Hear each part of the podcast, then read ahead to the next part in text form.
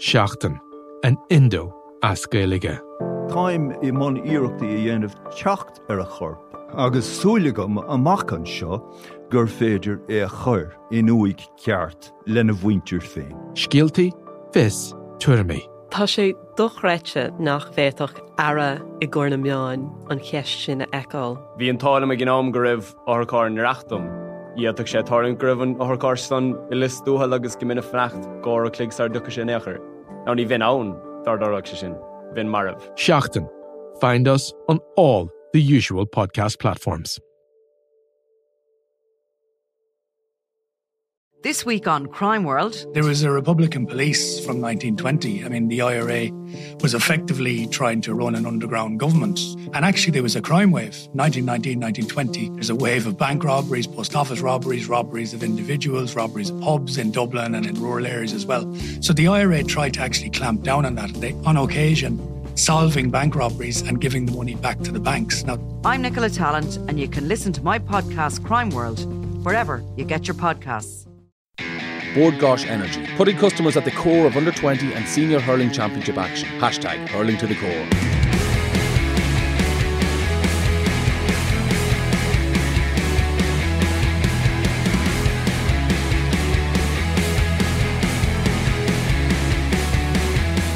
Hello and welcome to the Throw In Independent.ie's GAA podcast in association with Bord Gáis Energy. I'm Will Slattery. Delight to welcome back after a, a long hiatus, it feels like. Michael Verney. Hello, Michael. It's good to be back. Yeah, yeah, like just fully brief our listeners with what's happening. I've just kind of opened up the show with Michael Verney still off injured. Yeah, no, I just got an awful dart. I got a knee into my calf, and uh, it was not too bad for a couple of days. I was limping around, and it all started bleeding inside, and all this internal bleeding, and it was traveling for about ten days, and I was hardly able to sleep. And if I'd say if, if you shook me, I'd say I would have rattled. There was that many, had that much medication inside me, and I was just basically uh, on the couch for ten days. Couldn't move, couldn't drive, on crutches. Miserable enough now, to be honest were you. were you fearful for the leg? Was the leg itself on No, no. Was that up for discussion? No, thankfully not. No, no. I thought I could have had a blood clot or something like that, which would have been God only knows what would have happened then. But Oh, thank, yeah. thankfully not. And I just have a couple of tears in my calf, which is not great, but it could be worse. Well, Walking, del- thank God. Yeah, it's a delighted to welcome you back in studio, in person this week. We're going to be joined in just a couple of minutes by John Brennan from the Sunday World, Frank Roche from the Herald, and David Brady, Mayo legend, on the line as well. Ahead of all, it's going to be a cracking weekend. Dublin versus Mayo once again. We didn't think we were going to get it, but here we are. It's great. Yeah, it is. It's definitely, it's definitely the rivalry. It just keeps every every year, every second year, it just comes around and. Every Mayo will be written off again, and I, I, I still think they'll deliver a massive, massive performance and really, really challenge the Dubs. Um, you, while I had some problems, obviously off the field, you had some, you got up to some escapades in Galway the other night, I believe. Escapades. so I believe through the grapevine. Oh God, I wasn't expecting that. I was at the Galway races. That's what you'd be my escapade. that oh, I didn't. I don't think I watched a single race. So you can take Ah, that that's what you will. disappointing now. That's disappointing now. Any winners? No, I only put it on one bet. I can't even remember what horse it was on. Okay, okay. As I didn't have you to be feeding me tips. That was you're probably better off. You would have a lot of losing tips than last week. It's, uh, it was tough going now. We're moving swiftly onto the football action. Delighted to welcome John and Frank into the studio and David on the line. And Michael, the semi-final lineup was confirmed after the last weekend of the Super 8. So, and we might discuss the kind of the merits of the format of the Super 8 uh, a little later in the show. But as a semi-final weekend goes, Dublin versus Mayo, Kerry versus Tyrone, we could not ask for anything more. It's a massive weekend. The, the only thing I would say, even starting off, I think the week turnaround is bonkers. I have to say, it's absolutely mad. Um, how they can't stretch out and find another week. Like basically, if you pick up a harmless knock last weekend, you're in doubt for this weekend, not in the semi final, which is which is crazy. But uh, yeah, two really really interesting ties. Obviously, Dublin and Mayo in particular. Like it's just it's like the rivalry that keeps on giving, isn't it?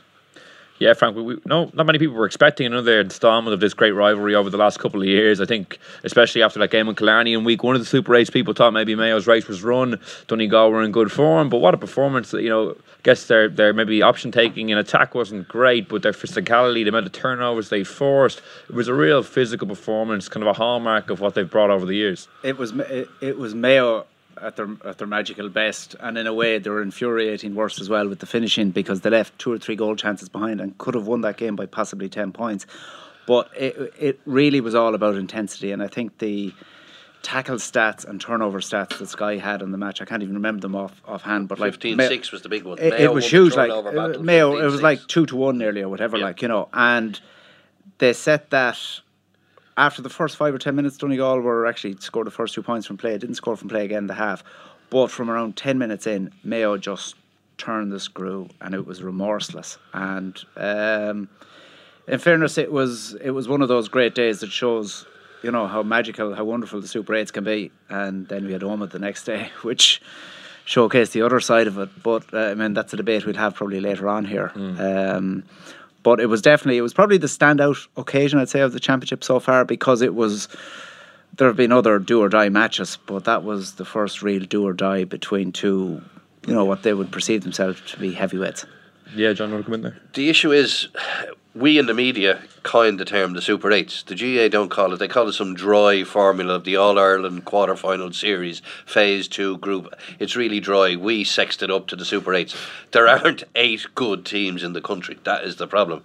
If we had the Fantastic Five or the Final Four, now they'd swap around every year. This year, Galway and Monaghan didn't kick on. Last year, Mayo weren't in the Super 8s, so they change a little bit. But the bottom line is, I just don't think, just right now, in the history of Gaelic football, we have eight super teams. And that's why you have what happened in Omagh, it's why you have what happened in Páirc Uí Rinn. It's, uh, it happened last year as well.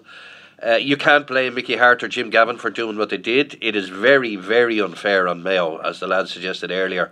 Uh, they're playing their seventh time in eight weeks against an opponent who, because of the circumstances, were basically able to rest their first team uh, in Omagh. Uh, it would be the same for Tyrone, except the circumstances fell nicely for Tyrone as well. Tyrone are playing their seventh game in eight weeks, but they didn't put out their A team in Omagh, so it won't bother them. It will bother Mayo. Now they're coming to Croke Park, the biggest pitch in the country, where aging limbs or tired bodies are going to be exposed more than they are on any other pitch in the country and it is very, very unfair. This ridiculous carry on of telescoping the season to be all finished by the 1st of September. It has to go. Whatever about the Super 8's going, when this three year experiment is over, this experiment of finishing the GAA intercounty season on the first Sunday in September has to be scrapped. And if not moved, just moved back to where it used to be, it has to be moved back to maybe the first Sunday in October. I did a little bit of research. We actually put a bit of effort into this, Will. Today, or sorry, last weekend, uh, there were 64 possible county championships could have played 32 in hurling, 32 in football. Uh, 12 of them, 14 of them between county teams actually still alive and just knocked out where you couldn't start your championship. You take about 14, 16 out of them. It leaves you with about 48. This weekend, only nine championships were played all over the country out of 48. Last week, it was 10. Why are we shutting down our season in July and August for all these counties to play championship matches? They ain't playing them. The evidence is they're using the April one well. A far better idea for me is give the give the clubs the April window, even stretch it out. Don't start the championship till about the third Sunday in May but then play it properly. And it's not fair on Mayo. It is well, absolutely I'll, unfair. I'll bring in David Brady on that point regarding Mayo's schedule. David, you know, from your point of view, do you think will that will that have an effect on them, or will the momentum they've generated from that Donegal win? Is this a good time to maybe be back out on the road? You know, you did have that week off last week to, to rest some of those bodies. Is it a good time to maybe go back out and play Dublin now when you have that momentum? I, I, I fully concur with, with what John says there and the stats he's providing that, you know, from an overall generalistic point of view, it's not working. And again, the word is it's not fair. Uh, from a, a perspective, um, the one thing you can't buy, you can't facilitate, and you can't kind of generate if it's not there, and that's called momentum. And regardless of the injuries being carried into uh, next Saturday, Mayo have momentum. And I do think that, and, uh, as someone said to me, I've never been on a two week holiday, but it really refreshes the mind, the body, and the soul, and it seemed to do that from my own perspective. It gives them a chance to breathe out.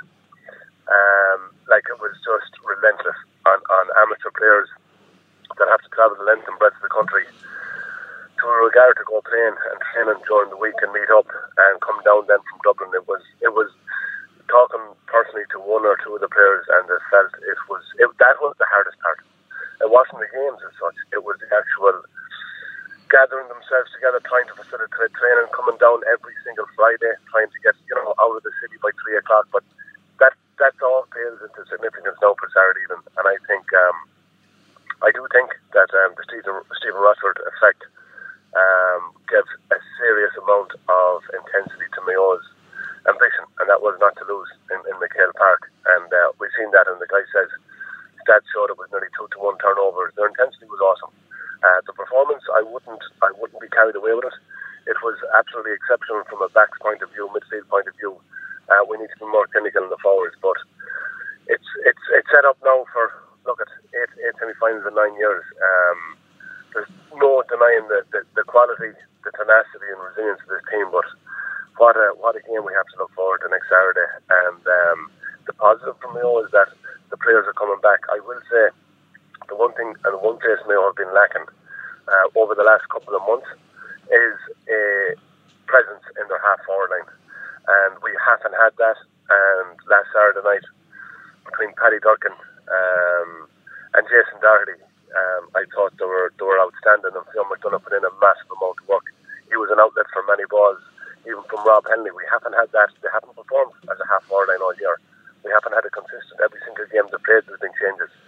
Um, I thought I thought it was immense, and again, coming back from injury, the one man, and he's he's probably he's probably the, the, the unsung hero from my own perspective, and I have to say he has really changed the dynamics of this team, and that's Seamus O'Shea. His work ethic, his um, his link play, he has put in a massive, massive amount of work. Considering that his first game back um, out of a long, long term injury uh, was down in was was coming on down in Killarney. He uh, he has he has gathered momentum since, and as I said at the start of the question, momentum is is is is a is a massive strength for you, especially when you're coming into a team like Dublin, who are untried, uh, untested, and they will be unsure of themselves. Dublin will be unsure of themselves. Yes, uh, and no matter what you say, and no matter who they play, it is only in the last. Well, how many years have Dublin got tested? It's only in the latter stages, in any way, shape, or form, have they got tested, and that's in the semi-final or final. And more often than not, there's only one team that really has really put it up to them, and that's Mayo. Yeah, Michael, do you agree with that? Do you know, David's point maybe when tried and untested is probably a bit much to say, but Mayo have been the team to run Dublin the closest over the years, albeit since they last played in 2017, it does appear that their graphs have maybe diverged slightly, and Dublin might have gotten a bit better, and we uh, we kind of we don't really know if Mayo are as good or, if, or as they were. No, chances are they'll they'll front up and they'll go really aggressive like they did last Saturday night, and they'll get in Dublin's faces like nobody has probably in the last since the All Ireland final in 2017. Probably that, that's if if the bodies are reasonably fresh. Just going back to John's point, as a club player, I cannot agree with putting the All Ireland back to October, and it's up to the county boards to to sort out dates when championships should be on. Like if we put the All Ireland Senior Football Championship back to October and the club finals are to be played by the second week in January now, I, like. The ninety nine percent of GAA players are club players. One percent of players are county players. I know it's they're a, the shop window. They're the shop window. Why? Why did last weekend's hurling? It was magnificent, but it should have been played on a Sunday and a Sunday. Next Sunday, we we hope next Saturday and Sunday is going to be magnificent, but it should be played Sunday and Sunday. I don't, John. I don't. I don't. I don't disagree with that. But there's a, there's a load of dead. There's a load of dead time. Like scrap, scrap, or make the league, make make the championship a league format and make it one big format rather than go on league, rather than go on pre-season league championship and dragging like nine months out. There's no need to drag nine months out. the. GAA telescoped the season to open up the summer for club championships for club players. They're not playing. Look at the evidence in the Indo this morning and last Monday morning. Nine out of forty-eight. That's all that played this weekend. It's gra- it's grand, I know it's a bank yeah. holiday, but it's nine out of forty-eight. It's not working. That's why I said the April window is working. You look at the counties playing in April. They're playing. Another reason, and it's never mentioned, and it's always there. And one time I mentioned it with Páraic Duffy when he was Ard Stiúrthóir. He sort of just raised his eyes to me. A huge issue is clubs all over the country don't want championship matches now because their players are in Boston or Birmingham. They're students. They're gone. They're teachers. They're gone. The reason they're gone is because they're not playing championship matches during the summer. yeah, but I, no, no, but I it's think not. I think in fairness now, Joe Canning spoke uh, at an event with us last week, and Galway were knocked out of the hurling championship in the middle of June, and uh, he started talking about look uh, looking forward to playing. You know, when the club championship starts up again. I said, well, when are you playing? He said uh, the weekend of the 17th, 18th of August. And the, that was the in- weekend that- of the yeah, All Ireland yeah. hurling final. That was in Stone, which is ago. yeah, It's but it's so Galway set a championship that they they he is al- they've already played two group matches in April. Their next group match as it turned out, was nine weeks after Galway were knocked out of the championship. Now, obviously, Galway expected to last a lot, last a lot longer, but there is something seriously amiss there. And Joe himself said, oh, "Look, I don't know what it is. I think the clubs don't want to play it because their players in, in, are in America." David, you know, is this there is you? something seriously wrong if you are squeezing the the your showpiece championships and then clubs aren't or counties aren't availing of the opportunity there. That's why uniformly across the GAA, it No, needs, it, see, no, no, no, just no, uniformly one, doesn't one, one matter, second now, John. Yeah. One second. So it needs to be coming from Croke Park. It needs to be. These are the, these are this is when we're playing club championship. Oh, something across the board, across thirty-two counties. No, you not see, across, not not, not that you is, can change your mind, the or not you Dublin can and change. County board boards and Cork and Galway are massive compared to the Longford and Leitrim. It's not one size fits all. That is the huge problem. Longford and Leitrim could run off their championships in a couple of weeks. They've only eight senior teams. You can't do that. David will. Is this story true, David? That last year, when this experiment started in January of last year, Mayo said, right, we've a reasonable chance of going to the All Ireland semi final or final. We're starting our senior football championship on the 15th of September. A letter went around to all the clubs, and then Newbridge or nowhere happened. So the county board said, well, we'll start it soon now, we'll start. And all the clubs said, whoa, our lads are in America. Is that story true, David? Again, if uh, if the under 21s weren't or under 20s weren't involved and the minors weren't involved, um, it's now become a culture uh, within the GAA to say you've gone away for three and a half months and you're not missing out on any football because everyone has agreed. That's the way that GAA, that club GAA has gone. I think until they put a time and a stop to to uh, you either stop one thing to let let something else flourish. I think this um, mass immigration for three months for players and knowing they're not going to miss any championship it can't continue. Yeah. My colleague Sean McGoldrick has a very radical solution, which is the first half of the year is inter-county hurling and club championship football, and then you reverse it around. The advantage of that is on the first week in December every year, you give Michael and every other club player in the county a diary of when your league and championship matches are next year. And every date is written there, and you can arrange your stag nights, you can arrange your this, you can arrange your that, all around it. That's an utterly radical solution. It would mean playing the All Ireland hurling final on the last Sunday of June, but it would solve the problem. Well, we could be here dead. all day talking about this kind of thing, but I'm actually going to move back towards the action towards the weekend, uh, Frank. We got a bit sidetracked there. We talked about from a Mayo perspective. What about from a Donegal perspective? For most of the summer, they were held up as the most realistic challenge to Dublin. For the second year in a row now, they've lost in the last weekend of the Super 8, despite being Ulster champions, and they're out. And they had a bit of a kind of a meltdown towards the end of the game, like some very uncharacteristic wides from Michael Murphy, so, some very poor efforts from some other players.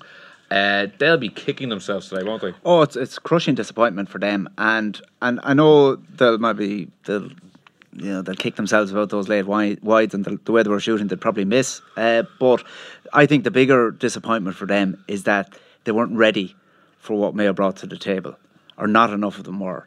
Uh, like in fairness, like Donegal have three, four, five players who are serious top-notch footballers that get on most teams in Ireland. That several of them would definitely get in the Dublin team, you know but in a way, uh, they've been too reliant on them. And when one or two of those cogs weren't fully functioning at the weekend, the rest weren't able to, you know, bring bring enough to the table. I mean, uh, Michael Murphy is at better games, but I thought nearly single-handedly, through his attitude alone, he dragged Donegal back into that game in the second half. He wanted to take shots as well, even if he missed shots. He He wanted d- it because you know. else was He took responsibility. Ryan McHugh has been brilliant all year. But like now I was watching the game on television, but you know, I was struggling to remember when I saw him. And it was only every time Paddy Durcan popped up and scored a point, I said, Oh, that's Ryan McHugh's man, you know. So like it was a bit like when Lee Keegan maybe got the upper hand and D- Jim McConnelly in a few matches and outscored him in these big shootouts. Durcan, not three from play. I don't think McHugh scored. No. You know, but he, he so that was that was a big factor. Maybe Some of the other big McBrearty's guys in Ulster didn't play as well, like Jamie Brennan, who Jamie Brennan, Jamie Brennan's form though has been flatlining a bit. Like he, he was he was kind of he probably had two early man of the match performances in. Yeah, yeah, but but you know, as the Super Eights went on, his form wasn't so super. Uh, McBrearty possibly the, the injury issue was at him as well. You know, it- Bán Gallagher wasn't there. Huge loss, and like- wasn't there. and, and in fairness, big. Donegal's uh, Achilles heel probably was going to be their defence, their their their depth in defence, and Neil McGee didn't play. Owen Gallagher was missing, and the injection he would have offered to the half the half back line going forward, a bit like Durcan was giving uh, to Mayo, you know. So you know, it was a big learn. I think it was a big learning curve though for the the the twenty somethings, the 22, 23 year olds in that Donegal setup. That you know, what they have will win an Ulster title.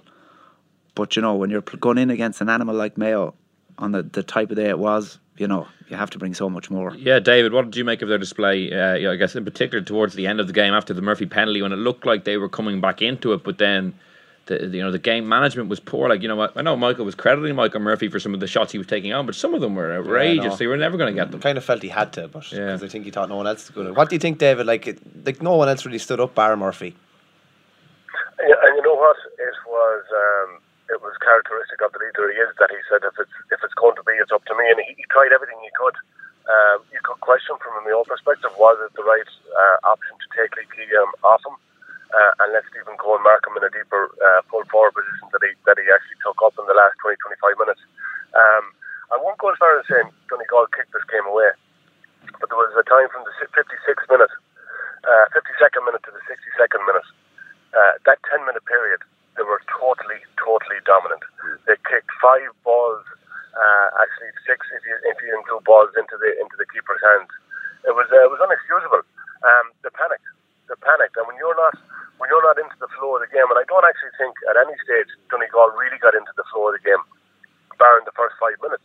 They went two points to, to, to, to zero up, but after that, they were they were always chasing. They were chasing shadows. They were chasing Mayo guys, uh, rampaging forward. And uh, I think that at that stage, you're hoping and wishing, and, and that can't be the case from a from a team that has top class players. Um, you can't say Owen Bourne. I think he was a major loss. Um, I think McGee gone off um, with a black card as well. Um, that was that was you know their midfield their midfield did not function. Um, and Mayo, from Mayo perspective, they actually for the first time in a long time controlled midfield in their work rate more than anything else. But um, I thought I thought Donegal would bring a lot more a lot more to the table. Um, and again, if you look at it, I don't think their substitutes worked. Um, James Horan's substitutes worked. He made a, a, a, a, very I thought a um, a straight call when he when he called Darren Coen So I thought it might have been a bit early. Brought on Andy. Andy opened it up. Um, you know the substitutes that he that he made. Kevin McLoughlin coming on uh, in a corner forward position. They worked, and I think that none none of the substitutes from a Donegal perspective worked in my mind, and that didn't that didn't help them either. David, can I just ask you about Robbie Hennelly and the difference he made, particularly with the kickouts, and if David Clarke is fit for Saturday night, is that a 50-50 call, or is like Rob Hennelly in pole position to start on Saturday night? I'm not being disingenuous, and we need to step back. I think, and you know, if, if someone throws a stat up on a television that it says, "Oh yeah, that's that quantifies the the, the difference." Um, what what difference did Robbie Hennelly make? I would be of, of the, the point to say he had a half forward line that functioned and, and worked at a, a massive amount more. Now, Rob did hit some lovely long directional balls to Jason Doherty. The isolated our, our half back line. But the Mayo half forward line to say, look, there has to be an option because Mayo have had no options whatsoever and in the last couple of weeks. And do you blame do you blame the goalkeeper or do you blame the players out the field?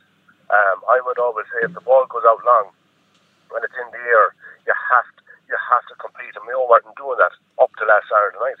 Um, from a, from an injury context, uh, I know that David is carrying uh, he's carrying an injury, and will he be will he be will he be fit for the next Saturday night? I don't know.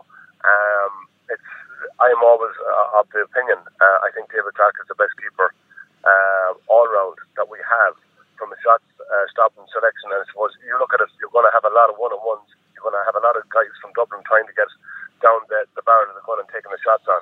Um, but you, it's, it's, I think it's, it's a positive that you have two good keepers, two different keepers to a degree. But I do think that Mayo's kickouts worked a lot better because the players outside worked a lot harder and made themselves available, uh, which they haven't been doing up to that. Um, we played with, I suppose, when Tony Vaughan was, was playing at midfield down in Kerry. That was Tony Vaughan. eh, We all know is not a midfielder, and we had no other no other option due to the, the, the amount of injuries. So uh, I think James Horan is in a good position. He won't see it as a as a hard call to make. Uh, I always say, from from my context, that it's hard to change a winning team. That is the one thing. If I got an opportunity and I'm given an opportunity, I keep it until someone else comes and, and takes it back from me. But it's um, I wouldn't I wouldn't read that that there's a massive difference between Rob Hennelly and David Clarke from a from a kick out point of view. I have to say that uh, the work out the field was a lot better last Saturday. David, you mentioned there substitutes. Uh, Mayo's substitutes made an impact last Saturday night. The previous week, the winning and losing of the Tipperary Wexford hurling match, that great game, was Tip's bench scored four points from play. Wexford's bench got nothing. That was basically the winning margin. Uh, what do Mayo do on Saturday night with Andy Moran? They have three options. They can start him and take him off. They can keep him in reserve and bring him on. Or the third option they have is they can do a Peter Canavan on it. What final was that? The 2005 final? Which is Yeah, start him, ju- take him off, and bring him on, and hope that Mayo are in the game for the last 15 minutes. The problem with that is it wastes a substitution. It, it does, and that's your kind of saying. I don't know why managers don't do it more often for certain players, uh, for even for players that's that's you know. I, I wouldn't say that. I I, I am a, of the firm belief that um, Andy can last seventy minutes, and I think it's it's kind of ingrained in our own minds. We're going, oh, but he's always taken off. Yeah, if he starts, because a lot of the time Mayo aren't performing very well uh, from an outside perspective. Um, I do think now that we've got a hold um, and uh, a pillars from Shamey and Aiden uh, from a midfield perspective. I think the quality and the amount of ball that's gone into the Mayo forward forward line has in, has has improved dramatically uh, in the last three of the four games, but especially the last two games. Um, I I think you know what I think um, it's a team game, and uh, if it's a case of sacrificing Andy uh, until until ten minutes into the second half or on, at half time, and knowing that Andy can concentrate and Andy no matter what, and I don't care. I, I've been in situations before where managers say, I don't care what happens in this game, you're coming on at half time. Simple as that. So it gets you focused and gets you directed, but I think um, Andy Moran has to finish. Uh, Finish, on yeah. the I believe he outside. has to finish Yeah. the game. Because his, his like, let's think about it, right? Um, But, got, but hold on, David. There's one problem with Andy finishing the game. This goes to extra time immediately.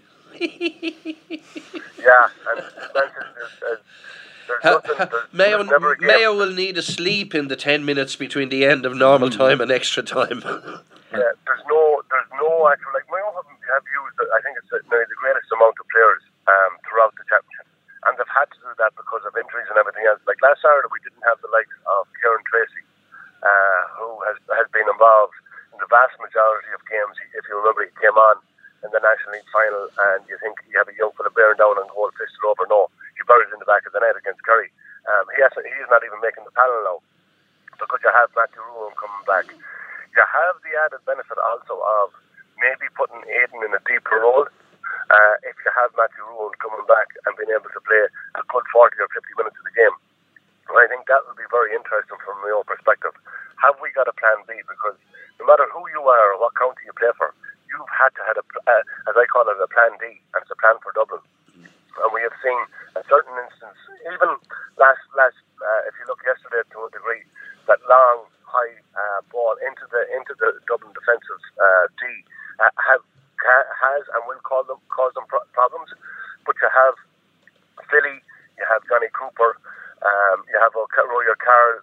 You've got you've got guys there that are well experienced. Now, will they will they themselves have the legs to last for a full seventy minutes at the full intensity at Croke Park in an All Ireland semi final? Um, they haven't had that intensity for a long, long time. They've had a lot of, you know, I suppose chopping and changing and have a game for the first twenty five, maybe for the first thirty five minutes against Cork, but after that they pulled away, and I think it's the last 20 minutes of this of this game. It's not going to be a case where each and every league game that Mayo have played Dublin, they've got absolutely annihilated. Um, whatever it is about this Mayo team, the higher you raise that bar, the higher it is, the more they relish it. The, the bigger the challenge, the, the bigger the, the no player is saying Mayo can't do it. This team, uh, this team uh, confounds everybody else, and uh, I don't know what level or what height they can clear that bar, but I do know they're, they can they can compete and give us what I think is going to be a phenomenal game next Saturday. And Frank, just to, to look at the Dublin Tyrone game then over the weekend and because I know the the players involved certainly didn't hit that intensity that David was referring to there. One man who everyone was very intrigued to see how he got on was Diarmuid Connolly. Obviously, will we see him this weekend? Do you think? Did he do, did he show enough yesterday to indicate that he has something to offer? I'd say he probably showed enough, but you were struggling to believe the evidence of your own eyes because at different stages in the first half, especially, it was as if Ty- uh, Tyrone were operating a 15 yard exclusion zone around Diarmuid Connolly. He was playing in midfield and as if said, right, we're actually not going to mark him and we're just going to create this little window of space at different stages. And it was surreal to watch. It was, if you were a cynic, you'd almost say, uh, Mickey Harte is saying, right, we don't want Jim Gavin to learn anything really about Dermot Gavin and or about uh, Diarmuid Connolly and whether he's we played him whe- in the whether final. he's up up to up to speed or not. Uh, but like there was some some lovely cameos of of everything we know Connolly can do. There was a lovely foot pass in that led to a point I think for Bugler in the first half. Uh, the way he took his own point off his left foot was lovely. He one wide, dropped one short. Like I think, but I can't say I know. I think Diarmuid will be in the 26 next next weekend uh, because I don't think. Uh, obviously, I'd say Jim has seen enough in training, and I don't think he brought him back not to be in the 26 when it really matters. And from here on is is when it really matters. I mean, what we actually learned at the weekend, we didn't learn a whole lot. The only thing from a negative point of view is that Rory O'Carroll really struggled, especially in the first 20 minutes. And looking at that, if he struggled against Tyrone's second team, which effectively what it was, and his judgment was awry and bouncing balls and things like that, I don't think Rory is going to have a big role to play this weekend. Uh, he's been coming on as sub in a few of the earlier matches, but we've got to remember, like up until if, discount yesterday, it was a six-point victory, but you know, discount what happened in the five matches before that. Dublin had won, I think, by uh, 57, 70, 88 points. I think. Do you know, they have not been challenged, and I can partly see what David was saying earlier about. I don't think Dublin are unproven or anything like that, but they haven't been tested yet. There was only there's only two or three teams in the country who might test them when it really matters. Tyrone, Tyrone's B team were not one of them. They weren't playing Dublin yesterday, effectively. Like you know, Jim Gavin won't say that, but they weren't. Uh, if Mayo are able to bring the manic intensity that they had on Saturday and get everything or most of the things they got right two years ago and they got matchups and an awful lot right and they you know they pushed Dublin into a into a very difficult place for a lot of that All Ireland final we could have a really really good game but Mayo have to get an awful lot more right I think this weekend? I mean they they can't butcher the goal chances. I mean the one that Lee Keegan was bursting through the middle could have carried the ball further. The simplest the simplest thing to do and what Dublin would have done in that scenario is offload it to Cillian O'Connor. Gloriously free simple tapping goal Same with Andy Moran's chance near the end as well. Andy yeah. Moore He would and have walked it into the there was the one in the first half. I can't remember was it Cillian or James Carr. He delayed the pass into Yeah. Darren Coen. Yeah. and that split second delay is what you you know is what yeah. killed it, it, what made it a 50-50 goal chance instead of a 70-30. Hmm. You know. The Mayo probably won't get that many goal chances against Dublin, but they will probably get a few because Dublin always cough up a couple of goal Yeah. chances. But they're going to have to take them. Jim McConnelly to start next Saturday even. Do you reckon? And that's one thing, that's no. I think Jim Gavin might name. Yes. You're saying to James Horan, you get your matchups now, James, and include, in, in my mind, I'm including Diarmuid in it. You're including the Ciarán Kilkennys. You're including the, the Jack McCaffreys. I, I can see him being named to start. Again, there's no way he will start, but there's uh, I, I see a role in some way, shape, or form for Jim McConnelly uh, in the next in the next. Uh, If he did start, week. I don't think he will, David. But if he did start, uh, Mayo have a serious problem. Right now, you would expect Lee Keegan, who's their best man marker, to go on Ciarán Kilkenny. If Connolly starts, he can't mark him as well. I don't think they'd worry. I don't think they'd worry about him if he, as much if he started. I don't think he'd worry about a lad that's to come back into inter-county fold three weeks ago. I don't think he'd put your best defender on him. Been so honest then you just let him. Yeah, No, I no, don't- you get someone in his face. Well, in fairness, game. Mayo have options. You know, it's not all about uh, Lee Keegan. I mean, we saw the influence that Paddy Durcan Yeah. had coming back at the weekend. That was having him fit was a huge thing there. Well, will they put him on McCaffrey then? Uh, without a doubt, John. I'll Yeah. put him on him, and I'll, I'll, ma- I'll, you have to. But that Jack means McCaffrey technically has- he's now playing right half forward, not in the backs. I know Yeah, things are. I know things are fluid. three points. But now you now you need a marker for the rest of the Dublin forwards. Now you need someone to stick on O'Callaghan, on Mannion, on whoever whoever Jim Well, you know, between between, and that's the one thing that has come, uh, man says, from a Mayo perspective, they've got a greater unity. In the like, Colm Boyle, for me, is going to be Mayo's fifth five-time All-Star, first ever time. He has played absolutely phenomenal stuff. He cut out some, and, and really from a physicality point of view on Saturday night, he cut out some tornado runs down the middle, and he put his body on the line, but he used his head, and his tackling technique was phenomenal. I think between Colm Boyle, you have uh, Brendan Harrison, who I think will take up Con O'Callaghan. You have Chris, you have Chris Barrett, who I think will take up uh, Rock. It's it's it's you know what they're not like for like, but these guys have come up against each other as we go back.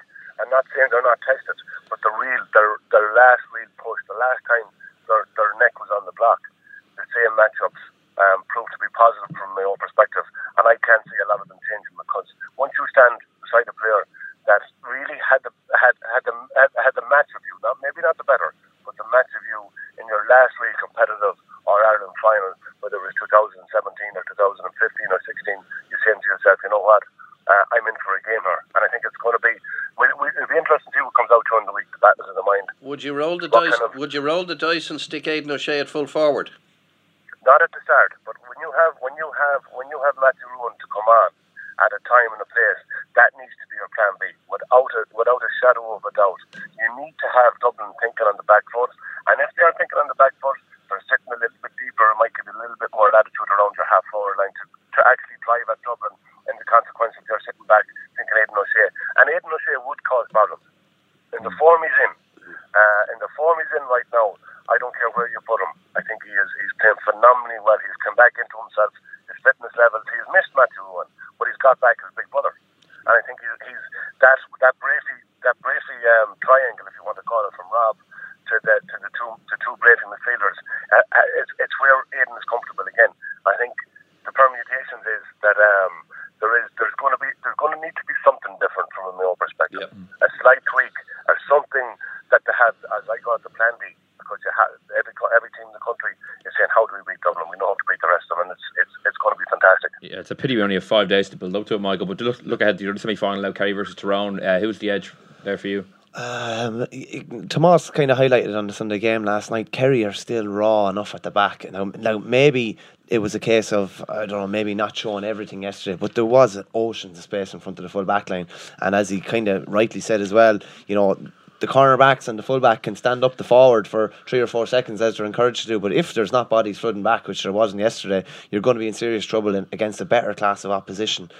Um, I think Tyrone are going to kind of bring something maybe that, that Kerry haven't seen, and that kind of we're talking about like kind of manic kind of chaos and bodies and tack, massive tackles going in, and Clifford and these boys not having space that they've had this year so far. I'd give this slight edge to Tyrone, to be honest with you. Um, I think it'll probably be a Tyrone Dublin final again, but just on the other semi final, I think the one great thing, and David has definitely thought deeply about it, the one thing that Mayo can bring is an unpredictability, and that's something that Gavin wants to be able to plan for everything. But there are certain plans, and even John talking about what they're going to do with Mourne. There's a lot of different variables that he can throw at throw at him, which will make that game really interesting. I do think Tyrone will have the edge in the other game. I think it'll be they'll, they've gone back to what they're best at.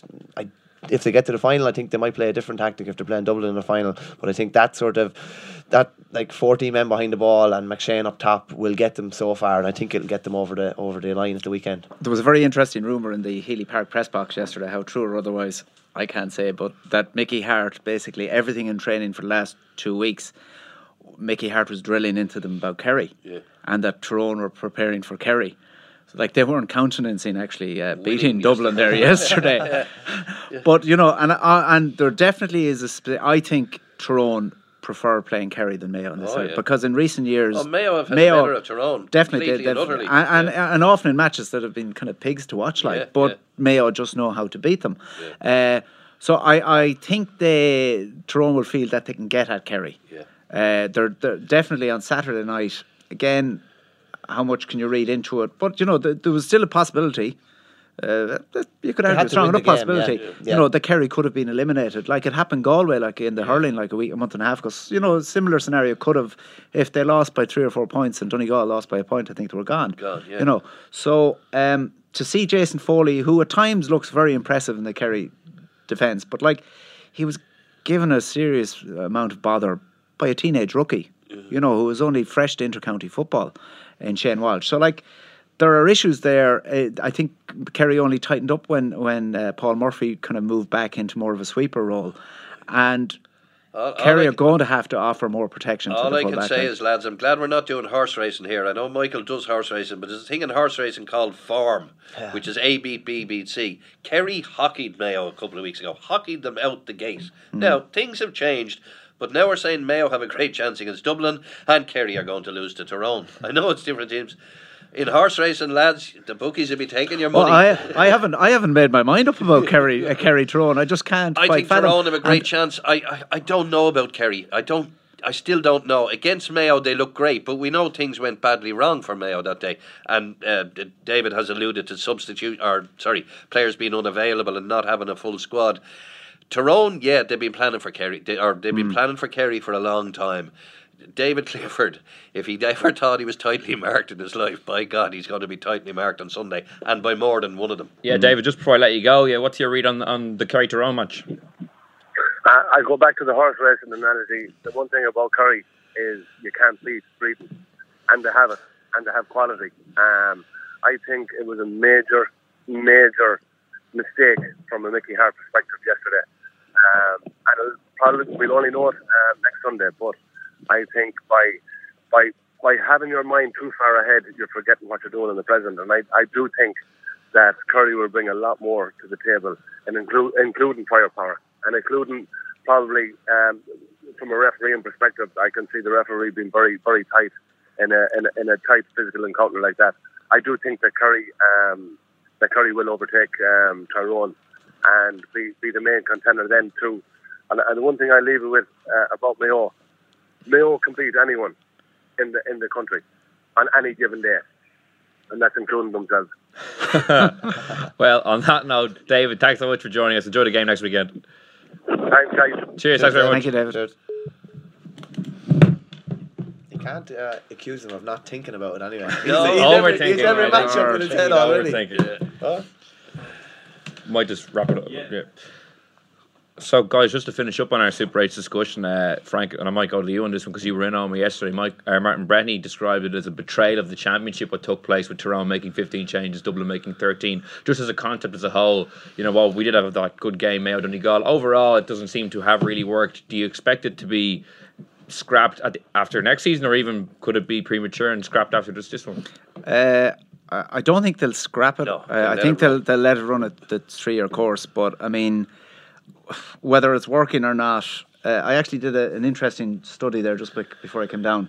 There was a problem with the All Ireland quarterfinals before we came up with the not so super eights. Uh, like between 2011 and 2017, those that eight years in a row, there was at least one quarter final that finished in a double digit victory for a team. Clare got Uh, hockey, Limerick got hockey. In the middle of that, Kildare lost by 27 points. You know, Armagh lost by 18 points in 2017. Monaghan lost to Dublin by 17 points. Kerry, in several of those quarterfinals, didn't win by 10 points. But the, as if they weren't playing, as if they were playing in a dead rubber in Omagh yesterday. Like you know, so the problem is there are not eight, there are not eight Super super, eights. teams. you have Dublin, uh, in the last few years, you've had three or four counties probably you've got five or six, six at a very push if Galway play to their potential, who can be competitive, and and you know you see we've seen that in the leagues for how many years. So, but if things that need to change, uh, I think the uh, the Croke Park round has to become a neutral round down the country. I think from a point of view of fairness, you know, it just has to. Like, uh, I mean, won't happen. it won't happen, but it should happen. You know, the other thing is the two week. The, there has to be a two week break uh, before between the last round of the Super Eights and the, the semi finals. I mean, apart from the the what it does to promoting the semi finals, I mean. Uh, Tyrone, Tyrone, Tyrone, Tyrone, Tyrone had their press press thing this morning. At least they're having it, you know, the morning after the after a match. Uh, Kerry are doing something tonight. Uh, I made a polite inquiry yesterday evening whether Dublin would be doing anything. I was told, well, you know, it's a quick turnaround. We don't think it'll happen. It won't happen. Uh, and if, in fairness, Jim Gavin hasn't done a pre-championship uh, press briefing before any match this year. Except with Dublin GAA TV. Well, yeah, yeah, they got they got an exclusive there, all right. So you know, the, the, everything has been rushed. But apart from anything else, uh, we would have had a dead rubber yesterday. We would have had loads of uh, shadow player or fringe players playing. But would we have had 28 changes if there was a two week break between yesterday and an All Ireland semi final. You wouldn't have had that. No, because then it would be a four week break for a lot of the players. Exactly. Which would be, which Yeah. would be too much. Yeah, Michael, on the point Frank made there. I think- Yeah, I think it'll run its course. I think it'll they'll keep it to three years and then maybe look at going. They might go back to the way it was. The only thing I would say about dead rubbers, at least uh, Roscommon and Cork approached it in the right way yesterday. They, in fairness, they went hammer and tongs at a game that was essentially meaningless, but it gave them a chance to see who was seventh or eighth or who was sixth or seventh within the last eight teams. So they went at it very, very hard, and Roscommon got their first win in the Super 8, so was six, in fairness, and there was no holding them back or anything like that. Conditions were tough. I think there was six yellow cards at one stage from for one incident, so they were definitely going for it. But that, that was essentially a, a dead rubber as well. You, you can't have that sort of situation. What are we at? The, the first weekend in August, you can't have a situation where there are games that are essentially meaningless. But the good the good thing there was at least there wasn't neither team was trying to hold something back or Yeah. trying to say, you know, well, we have to be careful here. We don't want to be showing our hand. Whereas Dublin and Tyrone already through. Didn't want yellow cards, black cards. That must have been a weird cards. atmosphere, uh, Frank. Like without being smart, it was. It looked like a really good atmosphere before the match, and then it was just like the match happened. Yeah, but then Diarmuid Connolly do something Yeah. decent, and the whole place would erupt again. Like, but it was just, it was a weird, it, it was a very, very weird game. I don't think I've been at uh, a championship game like that ever. Yeah, John, I'll give you the last word, and I know you unveiled a kind of uh, unorthodox championship. Or, Well, uh, as you know, my fixture colleague Sean calendar earlier. McGoldrick unveiled it. To be fair, it's his idea, and by God, it would solve all the problems. Do you have anything for us on this? Uh, yes, definitely. they won't change the Croke Park ground because people pay an awful lot of money for premium seats and boxes, and they have to get some bang for their buck. They will have to bite the bullet on Dublin getting two games in Croke Park. They will have to take it to Parnell Park and take the hit. And if the game comes out next year as Dublin v Mayo or Dublin v Tyrone in Parnell Park, it happens in Parnell Park in front of 9,000 people, and the GAA throw away a quarter, three quarters of a million pounds in gate receipts, but they have to do it. To be fair, it's not fair what's going on at the moment, but they won't sw- sw- stop the Croke Park round because then teams will complain we didn't get a game in Croke Park. But in fairness, John, they're not really getting bang for their buck. They're getting dead duck for their buck, you know, as No, it not. Because well, look at the Croke Park round. What was it? Dublin v. Well, not it's not the Cro- it's the Croke Park round. So it was what Dublin v Roscommon. Okay, that wasn't much of a game. What was it? Kerry Donegal was the great best game, game, of the year. great game. But the Best point is, the those games would be so much better in a provincial venue, near full. Uh, the atmosphere would Well, generate. Donegal were Ulster champions. It means they don't get to play in Croke Park. Roscommon were Connacht champions. It means they don't get to play in Croke Park this year. If you do what your suggestion, how many people would have turned up for Kerry v Donegal in Thurles or Kerry v Donegal in the Hyde? I know. I, I still, I still maintain that those matches are much better in a venue where, apart from anything else, it's given there's, there's the J has plenty of big venues around the country, 20, 25, 30,000 capacity. That would be perfect for those matches. I mean, the few, the atmosphere at at some of those matches, the the the uh, even the first uh, Cork Dub- Tyrone and Dublin Roscommon was it was funereal, like you know. I mean, Yeah, like the you know, day was like much you could say it wasn't Yeah. great for Tyrone and Cork. They got to the or sorry, uh, Cork and uh, I'm getting my counties. It was Cork and yeah, Cork Tyrone was the first Well, game. Cork, of and the way. Cork and Ros- Roscommon No. would be the county to miss out, yeah. Yeah, but you know, we got to play. We got to play in Croke Park. We got to play, in, and there was around five thousand there at the start of the first match that day. You know, um, Anyway, they won't. They won't scrap that. They will have to hit, take the hit on moving Dublin. They won't change it because it's a three-year experiment in both hurling and football. Remember, if they opened the Pandora's box, you'd have Carlow jumping up and down. Well, hold on, you made a change in the football. Let us back into the Leinster hurling. So they'll do nothing for 2020. They will. There's also been a rote of things where Leinster's played Connacht, Leinster played Ulster. Next year's Leinster plays Munster, and it's Ulster plays Connacht. So that's fair. Go around the three years and look at it after the three years. And maybe by the end of 2020, we'll be able to say, well, actually, we have seven Super 8s, so one Springer in the middle for next year, it might work. The problem was this year, just games came up against each other. We'd Mayo v Galway. Galway are probably a Super 8 team, but they drew mm. Mayo. Only one of them could go through. You know, that, that happens. Monaghan had a bad year. Maybe that great Monaghan team has just hit the wall. Maybe they'll come back next year flying. They're, they would be a Super 8 team, but they're not there this year. But that's just what happens. Maybe Meath will improve. We said Roscommon got their first win.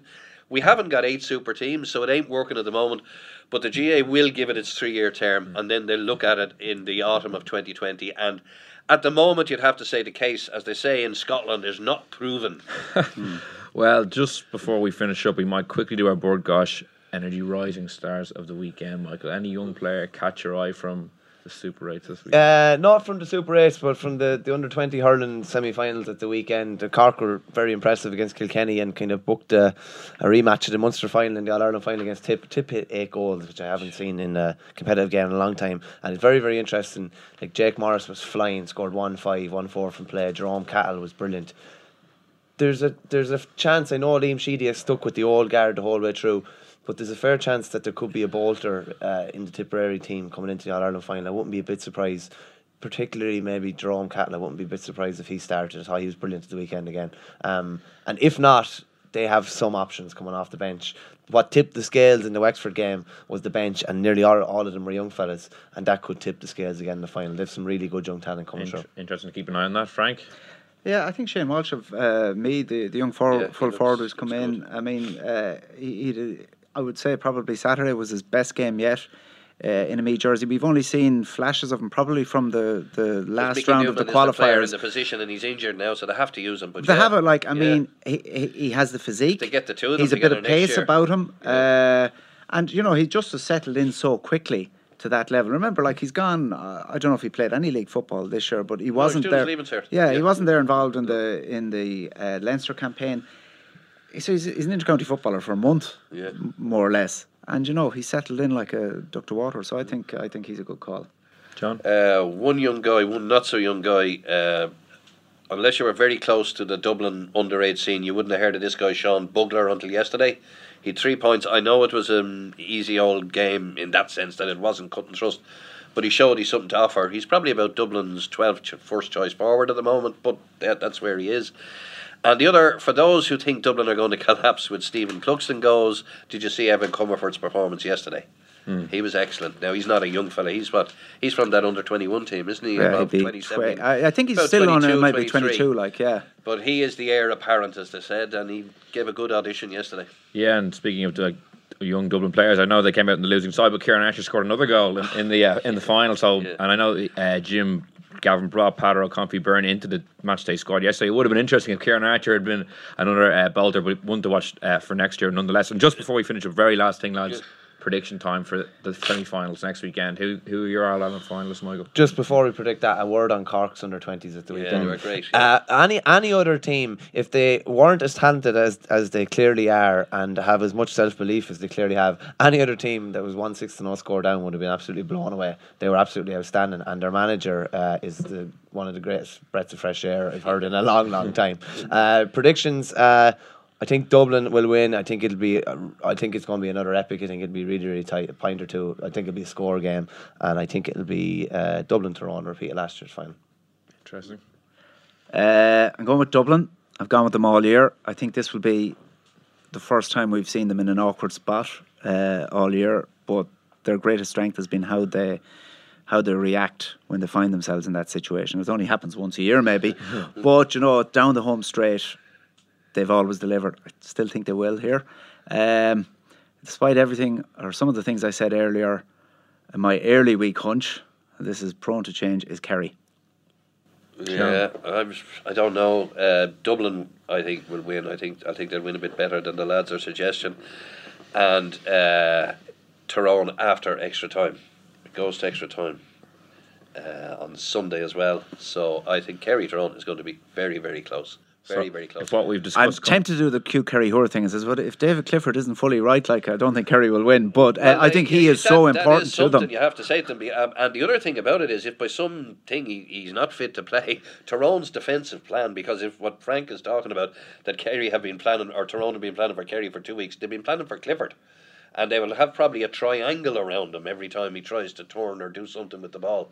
And if suddenly he's not there, they're all, who, who are we marking, lads? Well, well, I, I still think they prefer if he wasn't there, though. yeah, oh, they would. But like, I mean, get up the pitch. You're, there's no need to have you back here. You know. well, fingers crossed some of what we discussed pans out because if it does, we're in for an absolutely cracking semi-final weekend. Michael, Frank, John, thanks so much for joining me. Cheers, mate. Thank you. That's all we have time for on the throne this week in association with Bord Gáis Energy. Thank you so much for listening. We'll be back next week with another podcast reviewing the All Ireland football semi finals. In the meantime, you can subscribe to us on iTunes, SoundCloud, or listen on independent.ie. So until next week, thank you for listening and goodbye.